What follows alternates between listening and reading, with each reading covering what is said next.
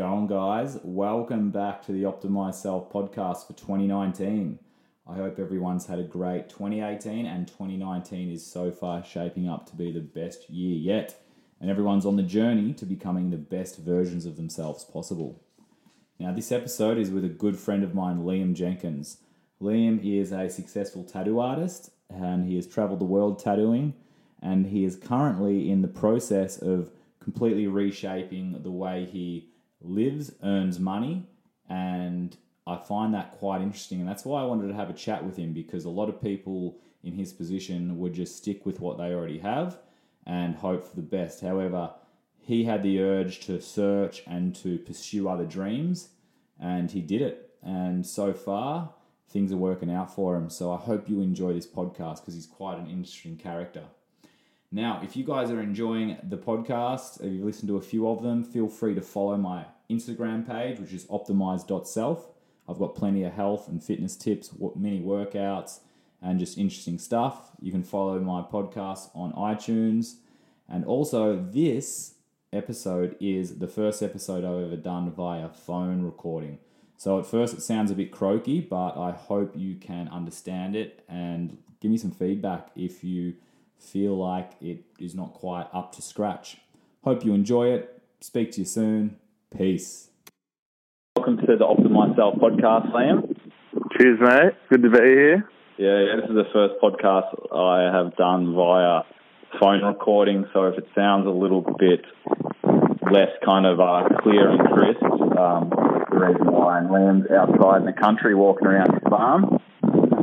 Yeah. Um, so, Matt, I just wanted to um, have a have a bit of a chat with you in regards to like you know you've, you've led a pretty interesting kind of life in the last say you know ten or fifteen years. Me and you grew up with each other in a, a pretty interesting area of Australia. Um, I just wanted to like start off by just kind of people just kind of explaining what you what you currently do at the moment. Like, what's your full time job? Like, what's your business that you run? At the moment, um, well, probably majority of the time I'm uh, got my business called Northern Rivers Hoof Care, which is basically just equine podiatry. So fixing horse feet, maintaining horse feet um, over all different breeds and disciplines of riding, and sort of it's a big mixed bag, which keeps it fun. And then the career that I had before that was tattooing that I've did for about will be almost ten years. I'm still doing that one or two days a week. Yep. Um, in Lennox Head at Rock of Ages Tattoo. Cool. Um, but yeah, just doing them, and they both keep me pretty busy at the moment. It's pretty, yeah, pretty flat out. Yeah, for sure. Um, yeah. Sweet. Well, before we kind of unpack a little bit about what you um, currently do in your, your, I guess, your new business um, and how you got there, why don't we start back at um, when you were, you know, you were a full-time tattoo artist and it was your world for a while. You travelled the world tattooing, and you know, you've worked with some pretty interesting people. Um, mm. What, what, um, what made you start wanting to get into like the tattoo realm, say like 10, 12 years ago? What, what drew you to that? Um, it was just, well, I always drew. Like you knew that growing up with me, I just couldn't help it. I was just like doodling all the time. Um, always, yeah. Yeah, always a kid. I don't remember a time when I wasn't drawing really. I just liked graphics. Like I remember like an early memory of like a career idea was just doing skateboard graphics. I was just like, who's getting paid to do that? Mm. Like it was those um spit no, not spit world industries, like that flame drop and that water drop. And I was like, who's doing that? Like someone's getting paid for that and I thought those illustrations were crazy at the time. But yeah, so I always had sort of an instinct to just draw, and um, then got older and eventually got into graffiti. Just like the few, we had heaps of legal walls in Nimbin, so you could just go rock up any time of the day, any day of the week, and just paint. And um, you know, it was just your budget that stopped you, like buying spray cans and all that. Um, otherwise, you just keep going. And we did heaps of that, and I sort of had like an older fella, like one of one of the other graffiti writers who helped me out a lot and sort of said, no, you do your letters like this and sort of a bit of guidance there. Yeah. So um pursued that pretty heavily for a while, but then I was like got a bit older and I was like, oh, you know, I can get my license now, like my P plate.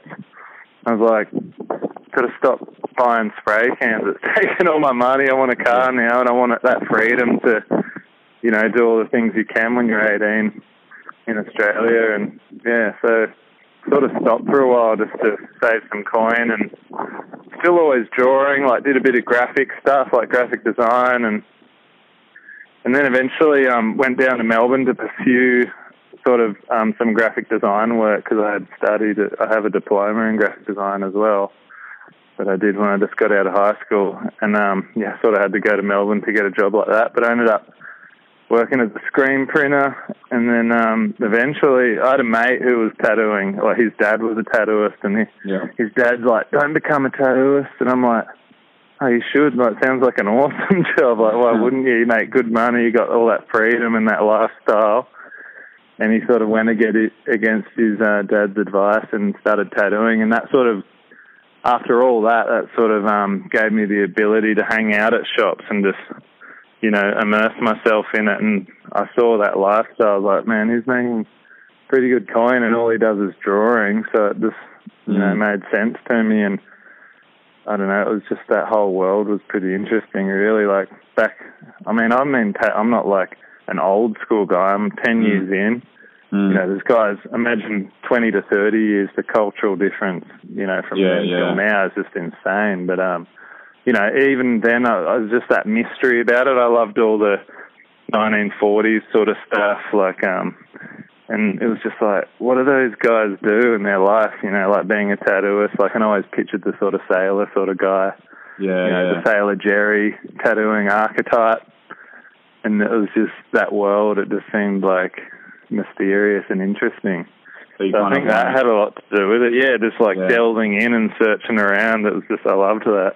Yeah, I was like, I can be one of them, you know, like it was just a cool idea. And yeah. you just sure. go with you. I just, back then, you just, you're young and you just go with what feels good, really. Just was lucky to have that sort of free mindset where I just, almost like maybe a bit ignorant, but it worked. You know, Mm. you just dive in.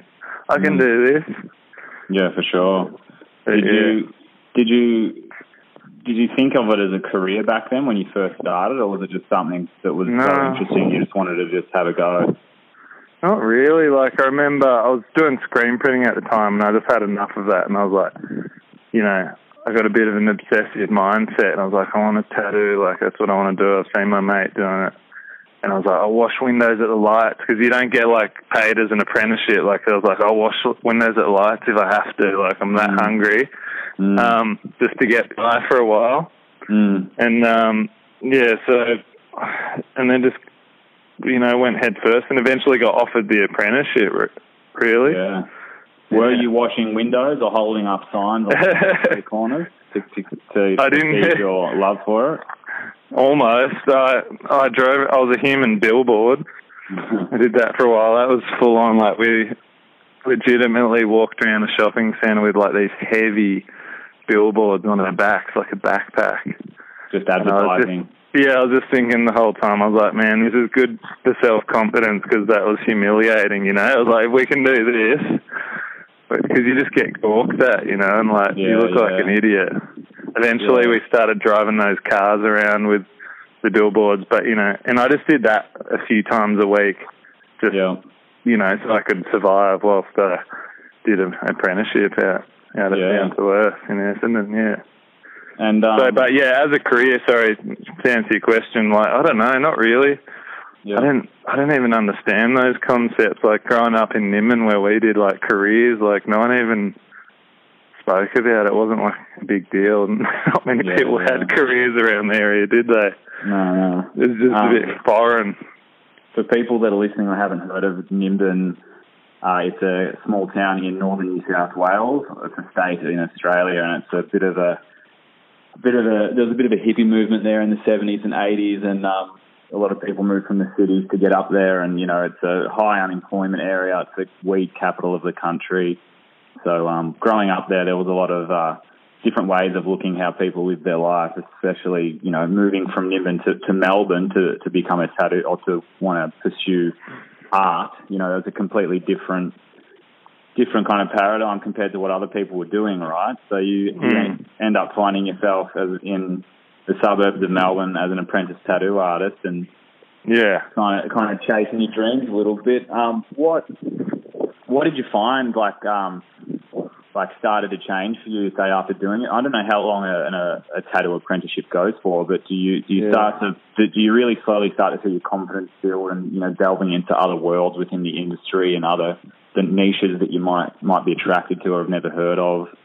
Yeah, well, it's just um, yeah, obviously you meet a lot of interesting characters, which I was pretty comfortable with. Like coming from Nimbin, I mean, it's just the home of interesting characters, so I feel pretty comfortable around those types and.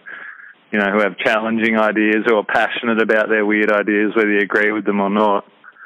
But um, yeah, I don't know. Like you definitely you think back and you, it's just like a sponge. Like you're just absorbing everything. It was like a new city, a new career and you're just absorbing everyone and everything. And you could almost see how that would be dangerous. You're like, man, you know, absorbing certain ideals and all that, mm. that might, that seems so right at the time, but you look back and you're like, oh, that doesn't make sense. Um, but most of it was just, you know, they were great people. They were just down to earth people who, from that industry, you know, who were just down for some fun and didn't take life too seriously and, yeah. But there's so many personalities in in the tattoo world. But that first shop I was at, yeah, it was probably one of the funnest. It was just my boss Rob is just I, I couldn't even explain him in one podcast. I don't think. Yeah, yeah.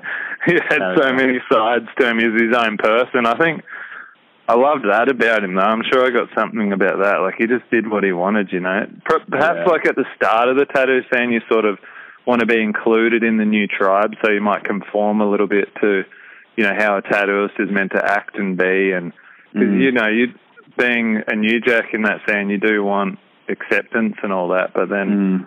Rob was my boss; he was thirty years in or whatever, and mm. something crazy amounts, and it's like he was way past that, and he just was really his own person. He he had a mm. lot of things so yeah, that that stuff was great to learn from. They were good mentors at the start, I reckon, and yeah, you know, sure. probably got more from his personality and lifestyle than his actual tattooing.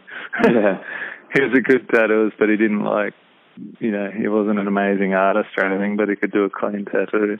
Yeah, yeah, yeah. that's cool. Um, yeah, so heaps heaps of stuff along those lines. Yeah. Yeah.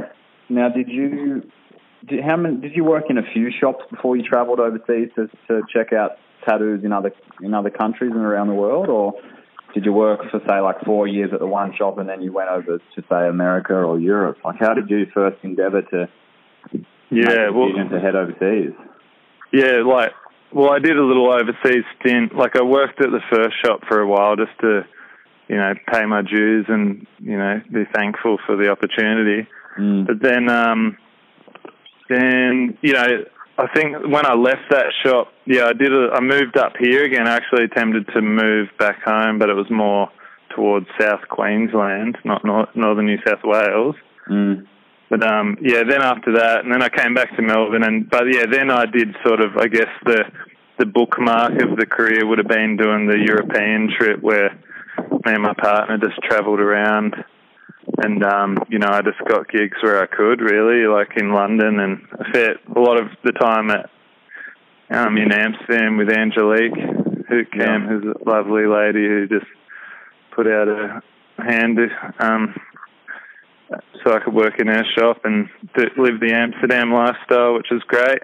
Mm. And then, um, and then we went, yeah, we went to some Scandinavian countries as well. So that was probably, you know, tattooing really served me well in that aspect. It gave me the opportunity to do a, um, you know, traveling, working sort of lifestyle, which was amazing. Definitely a memorable moment. Yeah. yeah.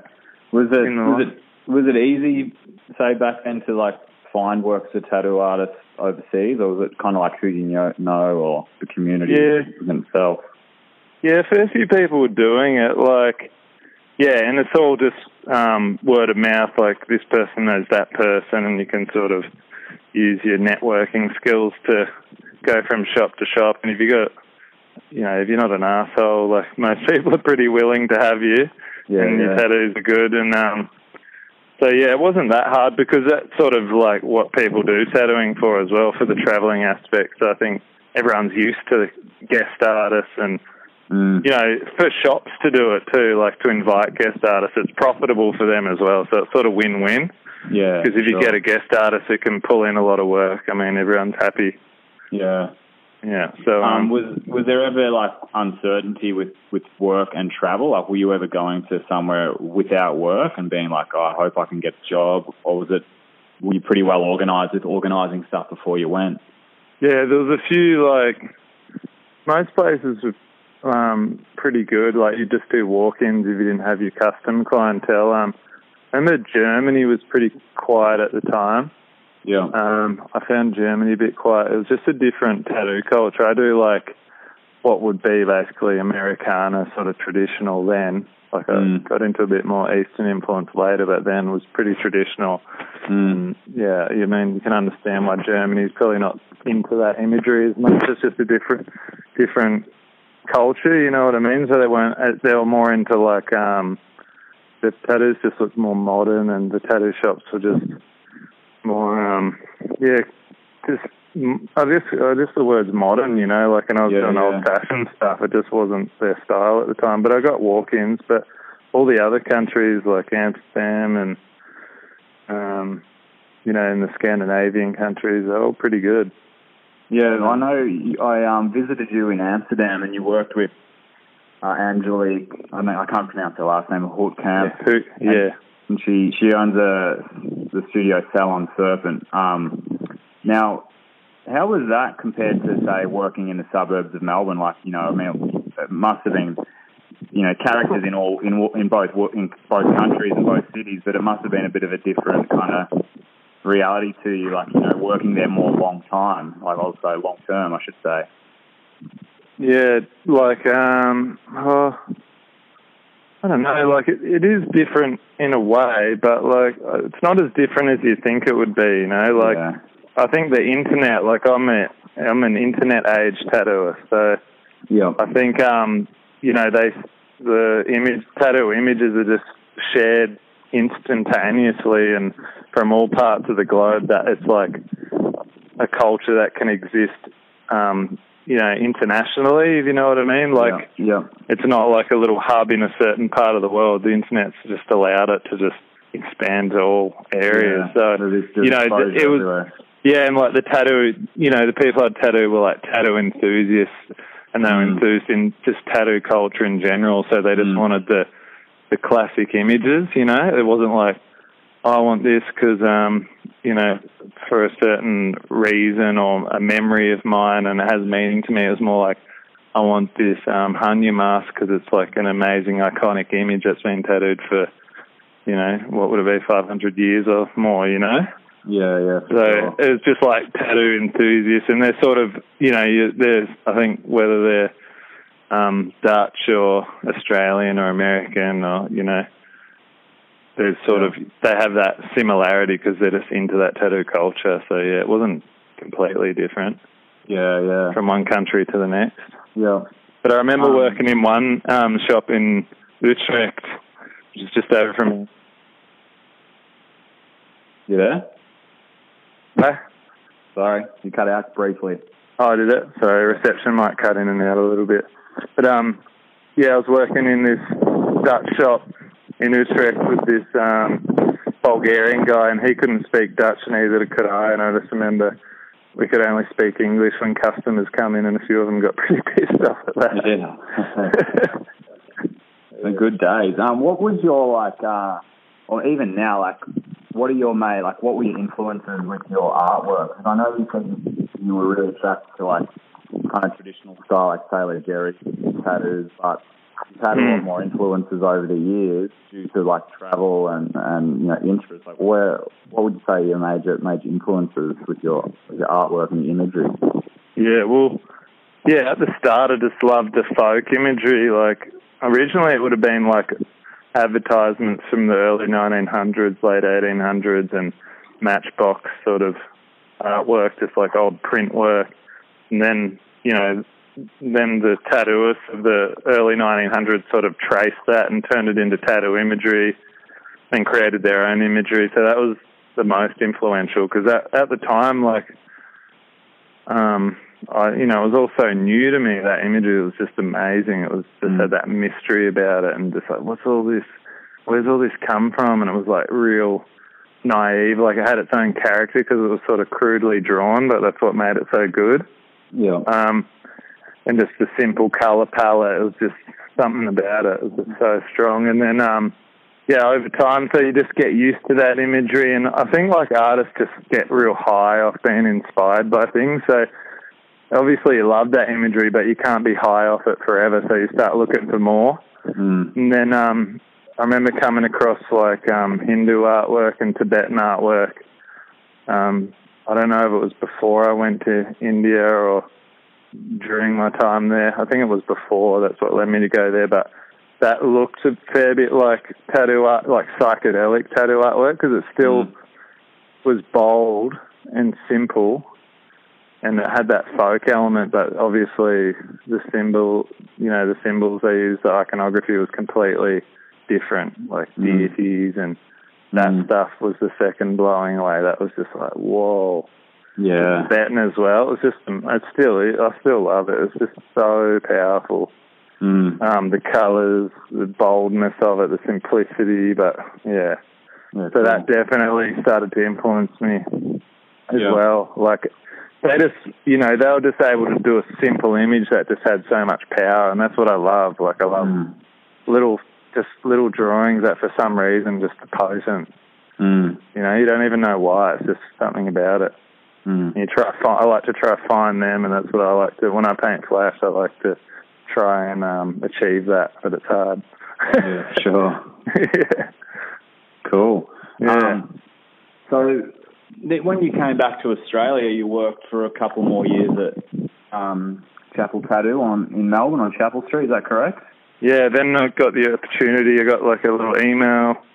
So I was like, oh, I'm going to come back to Australia soon. And they said, would you like to work here? And I was just like, you know, that was the pinnacle for me because that was like a shop that had been established. I think it was in 94, Mm. maybe wrong, something around then. And, um, you know, I just looked up to those guys and I was like, whoa, that's amazing. I was so stoked. And all those guys are putting out amazing work. And they're just like, they love all that imagery I was just talking about. They're just on the same page with all that.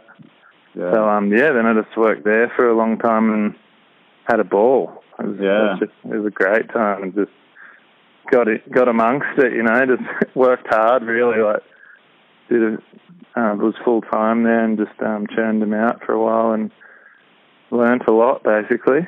yeah.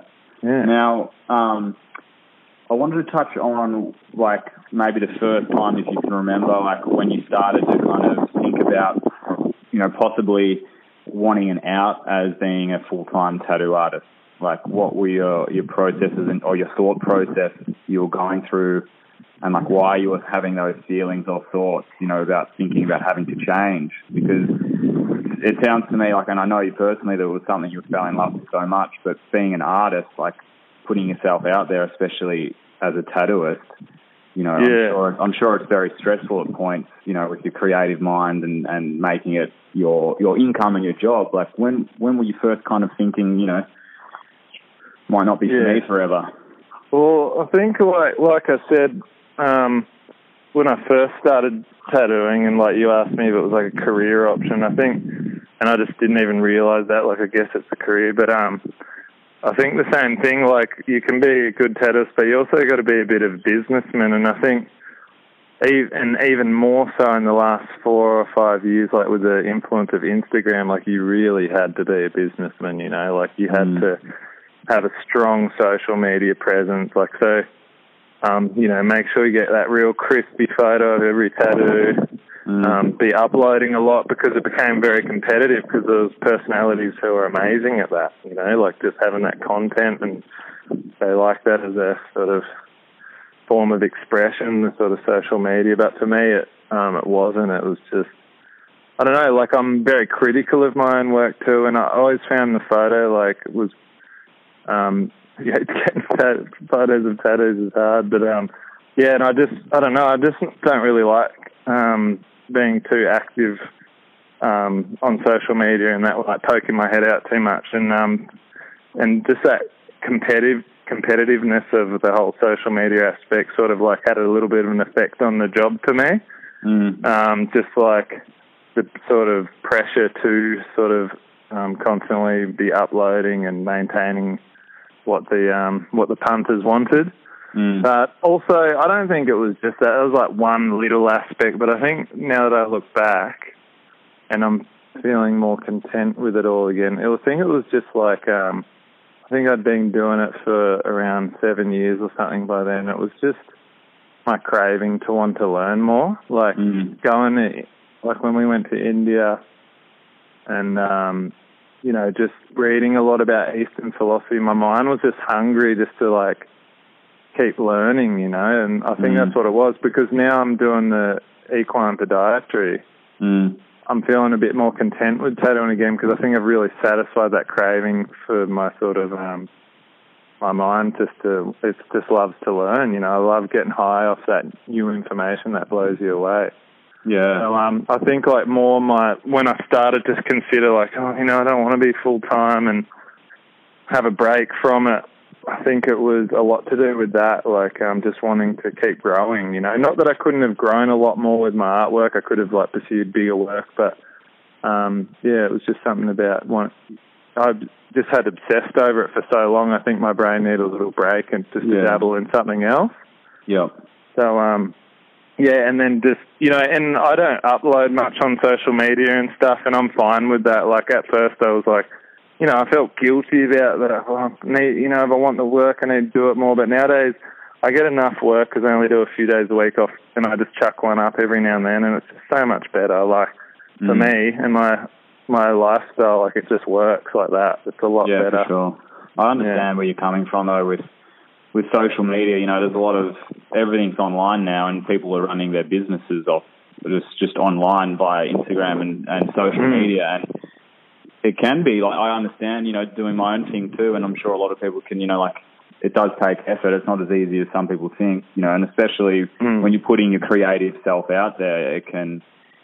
It doesn't gel with everyone for sure. Yeah, yeah well, I think it's an I think it's an amazing platform. Like the opportunity it's given people, um, you know, to have small businesses or sell whatever, like a little handmade knife. Like it's almost like um, some sort of old-fashioned town where you can buy like boutique items from you know the maker again, but in a virtual world. You know, you can just it allows that. It's like an online marketplace, and I think that's amazing. But I just don't want to stress about it, to be honest. Niv. I don't Yeah. want to upload much. It's, I don't care. Like I'll just roll with that. Yeah. It's when I start stressing about it or caring about it, it it, it affects my sort of my tattooing world, if you know what I mean. So right now, sure. it's a good little happy medium. Yeah. So Yeah. you um you finished up work in Melbourne at Chapel Tattoo and you ended up moving back home to towards the like Byron Bay or Nimbin Mm. area, and you um you ended up getting work at like you said you where you currently work at Rock of Ages in Lennox Head, which is a pretty good tattoo tattoo studio. Yeah, Um, yeah. yeah, so you, you worked there for a few years and then you, you started the process of, of of looking for something else. I wanted to kind of touch on a little bit of um like the process of, of elimination or the, even the seeking for other options as career as a career choice or you know like as a job or where you could put your energy once you'd kind of started to tap out a little bit of the tattoo world. Like what was that like going through the process of that where you already had a secure job. Like a lot of people would think you're crazy. It's 10 years into something that pays well, you're well known at what you do, you make good money, and you're almost Mm. going to throw it away. Like, how did how did you overcome that or deal with that at the time? Yeah, I guess like I'm. I guess I got to think back to how it was because right now I'm so used to it. For a while Mm. there, so for sure it was like, you know, you feel a bit guilty, and I guess it's a very um, privileged and lucky thing to be able to do. You know, just to be able to change careers like that. But um, the reality was, I was living in Byron and stuff, and like moved back up, well, living in Bangalow, and then um, you know, just it takes a while to build up your clientele. It's not as if you rock up and you're just like, you know, full books, boom, boom, boom, just Mm. tattooing. There's a lot of waiting around the shop and stuff, and whilst you sort of establish your your name in the area, but um, you know, eventually we were living in that Bangalow house, and you know the lease was coming up, and I was like, man, I, I just don't want to go to another share house anymore, you know. And I had a, and um, I had a mate who was thinking of living, moving out to Nimbin where we grew up, and he's like, and I was like, man, if you move out, I'd move back out. I didn't really feel ready to go that remote yet. Mm. And then, um, so yeah, we ended up moving out to Nimbin for various reasons. But um, I also knew that moving to a remote location probably isn't the best career move for tattooing. Definitely more of like a metropolitan job, you know. Like yeah, yeah. You can make, you could probably do pretty well if you like spend some time and establish your name in a rural area. But often they're pretty low income, and tattoos are a bit of a luxury. So you know, there's all these challenges to to the job, to that Mm. career. So I knew moving out to Nimbin that I'd probably have to consider another career option, and I was trying to think of one for a long time. What did you try out? I mean, what what what went through your head Oh. with trying to figure out what you could actually go to? Yeah, well, oh, I just you know, just rocked up, and I was just, I had so many ideas to be honest. Like it's not hard to come up with the ideas, but when you sort of go to bed and you're thinking about picturing yourself in that job, some of them sat right and some didn't. Mm. Some are like you'd be like, no, I've worked it out. I'm going to do carpentry or something or bush regen, and then you're at night and you're thinking, you're like, oh, almost there, but it's just not right, you know. And um, so yeah, did that for a while, and I did do a lot of, you know, still doing one or two days at the shop, but then I'd be doing during the week like.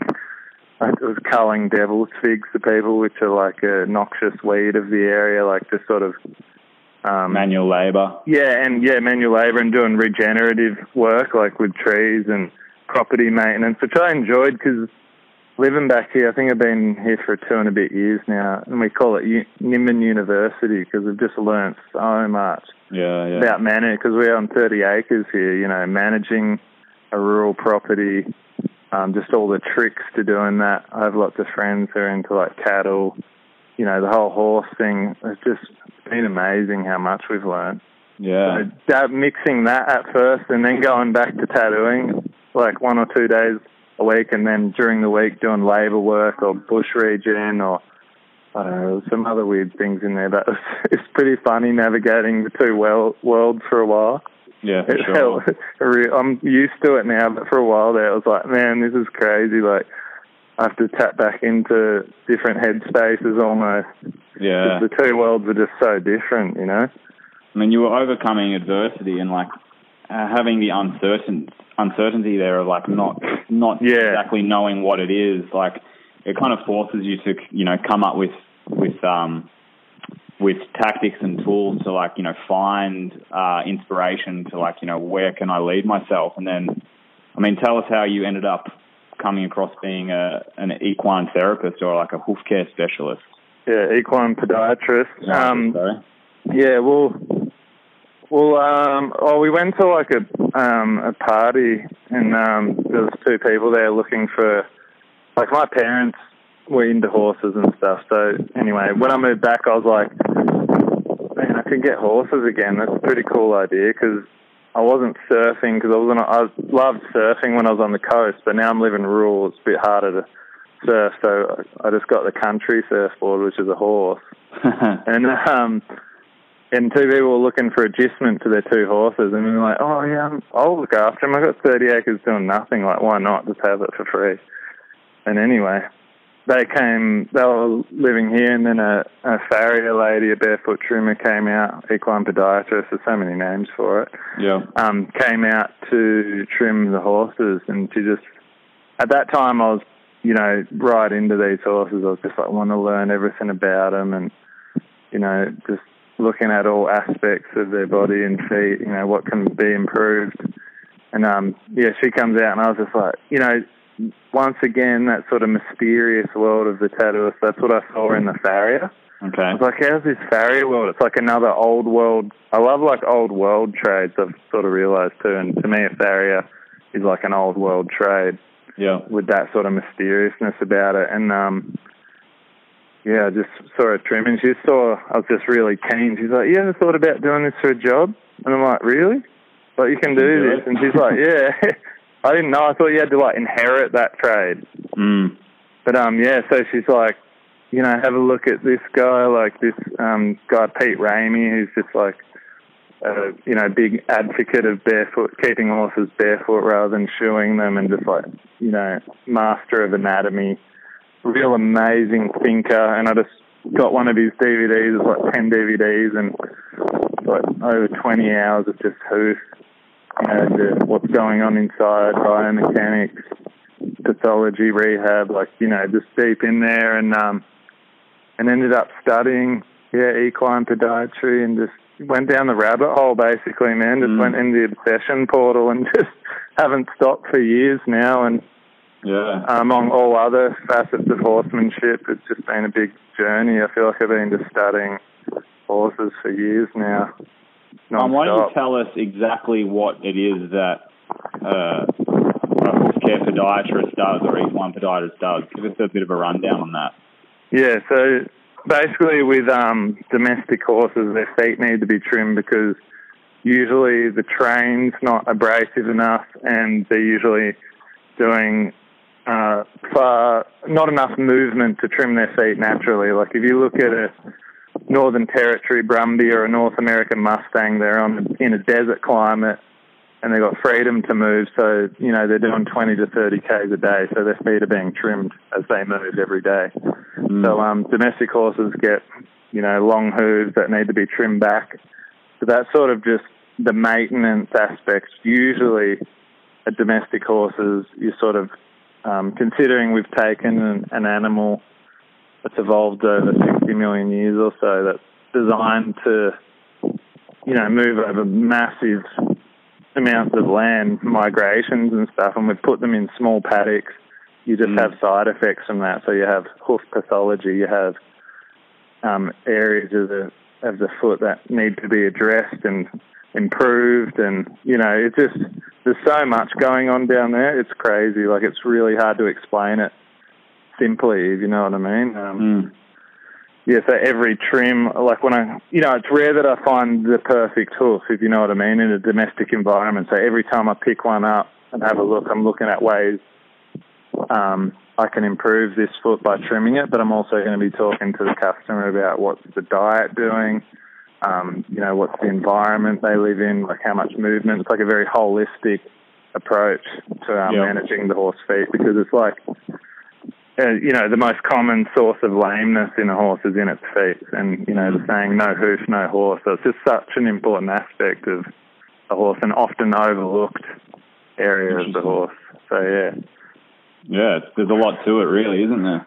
Yeah, and that's just like brushing on the surface. Like, I could go, you know, there's the whole, like, do we shoe horses, do we not? Um, how do we approach this pathology? Like, you know, because you sometimes you'd be working with veterinarians and shooting X-rays. You got to you know, know your anatomy well and how to read X-rays, and then how do you improve it from that information? And yeah, it just keeps going. And um, but it's hard to sort of delve into it too much without just losing your audience because it would just go over their heads if you know what I mean. Yeah, if they're, sure. if they're not into it, yeah. But yeah, it's a really interesting topic, and it's a bit like a a mind puzzle like um, yeah. I've definitely had to um, expand parts of my my ways of thinking just to comprehend what's going on down there. Because you know, considering biomechanics and all those aspects, yeah. Well, it sounds like there's a lot to it. Um, yeah, there is. So you're also, I mean, you, you that's your profession now, but you've you've also had to start your own business. So yeah, how have you how have you gone about being able to establish yourself and like what a what what were some of the processes you had to go through to like I guess you know market yourself and and, and to be able to become someone that was seen as a, a professional in in the, in your certain market. Mm. Yeah, well, um, I don't know. I guess like coming from a graphics background, that always helps. You know, whatever sort of new endeavor I have, I can always brand it neatly and sort of like I have an understanding of how to communicate to the public um, through graphics and all that. So um yeah, just you know clean cut branding. But to be honest, like a lot of this business is about word of mouth. Um, yeah.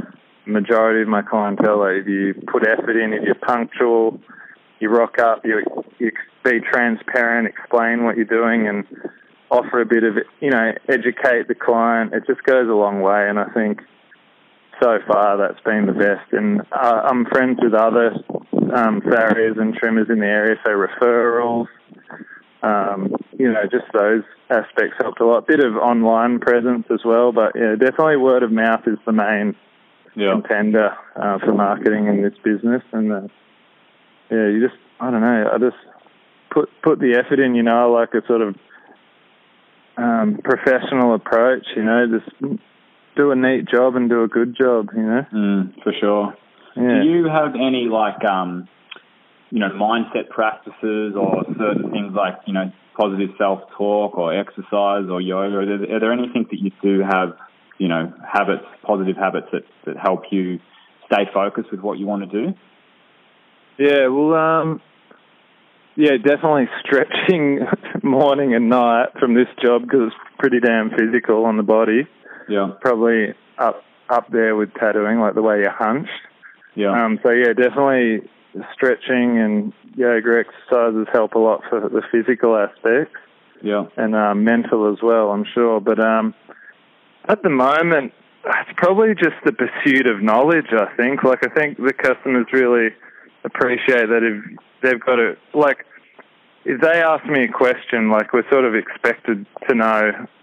Not not just about the feet, but they'll just ask us everything. So I do my best to really con- continually doing professional development through clinics, educational clinics, and just always reading, um, you know, and being up to date Mm. with the latest sort of scientific research. And I think um, for me, just um, and just sort of trying to, um, I guess, like you're trying to think of approaching things a little um, like lateral thinking, like thinking a bit out of the box and being as as objective as possible with um, your assessment and understanding of what's going on with the horse. You know, because it's it's a real scientific mindset. So um, I guess that has been a bit different. I've never sort of dabbled in that realm coming from the, the tattoo world, and before that wasn't academic at all. So just Yeah. there's something about that scientific aspect um, approach and outlook that I, I, I really enjoy. It's sort of like re-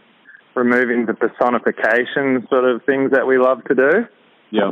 um, and just you know considering all the variables to every case you have. It's very easy to come up with sort of um, a conclusion on something, you know, quickly and believing that, but you're not considering all the other variables at play. And that Yeah, stuff's really sure. important in the horse world, man, because it- there's a lot of wives' tales and um, old traditional things that are just floating around, and you really need to just cut through it with evidence and an evidence-based approach, you know Yeah. and that's how it really helped the horse is just all this new information and new understanding. I'm not bound by any tradition, so yeah, in regard to that's my mindset at the moment. It's not like real spiritual or anything in that sense, but it um it's just that but it's it's awesome, you know, and it's um I guess it's Yeah. yeah, scientific sort of approach, yeah.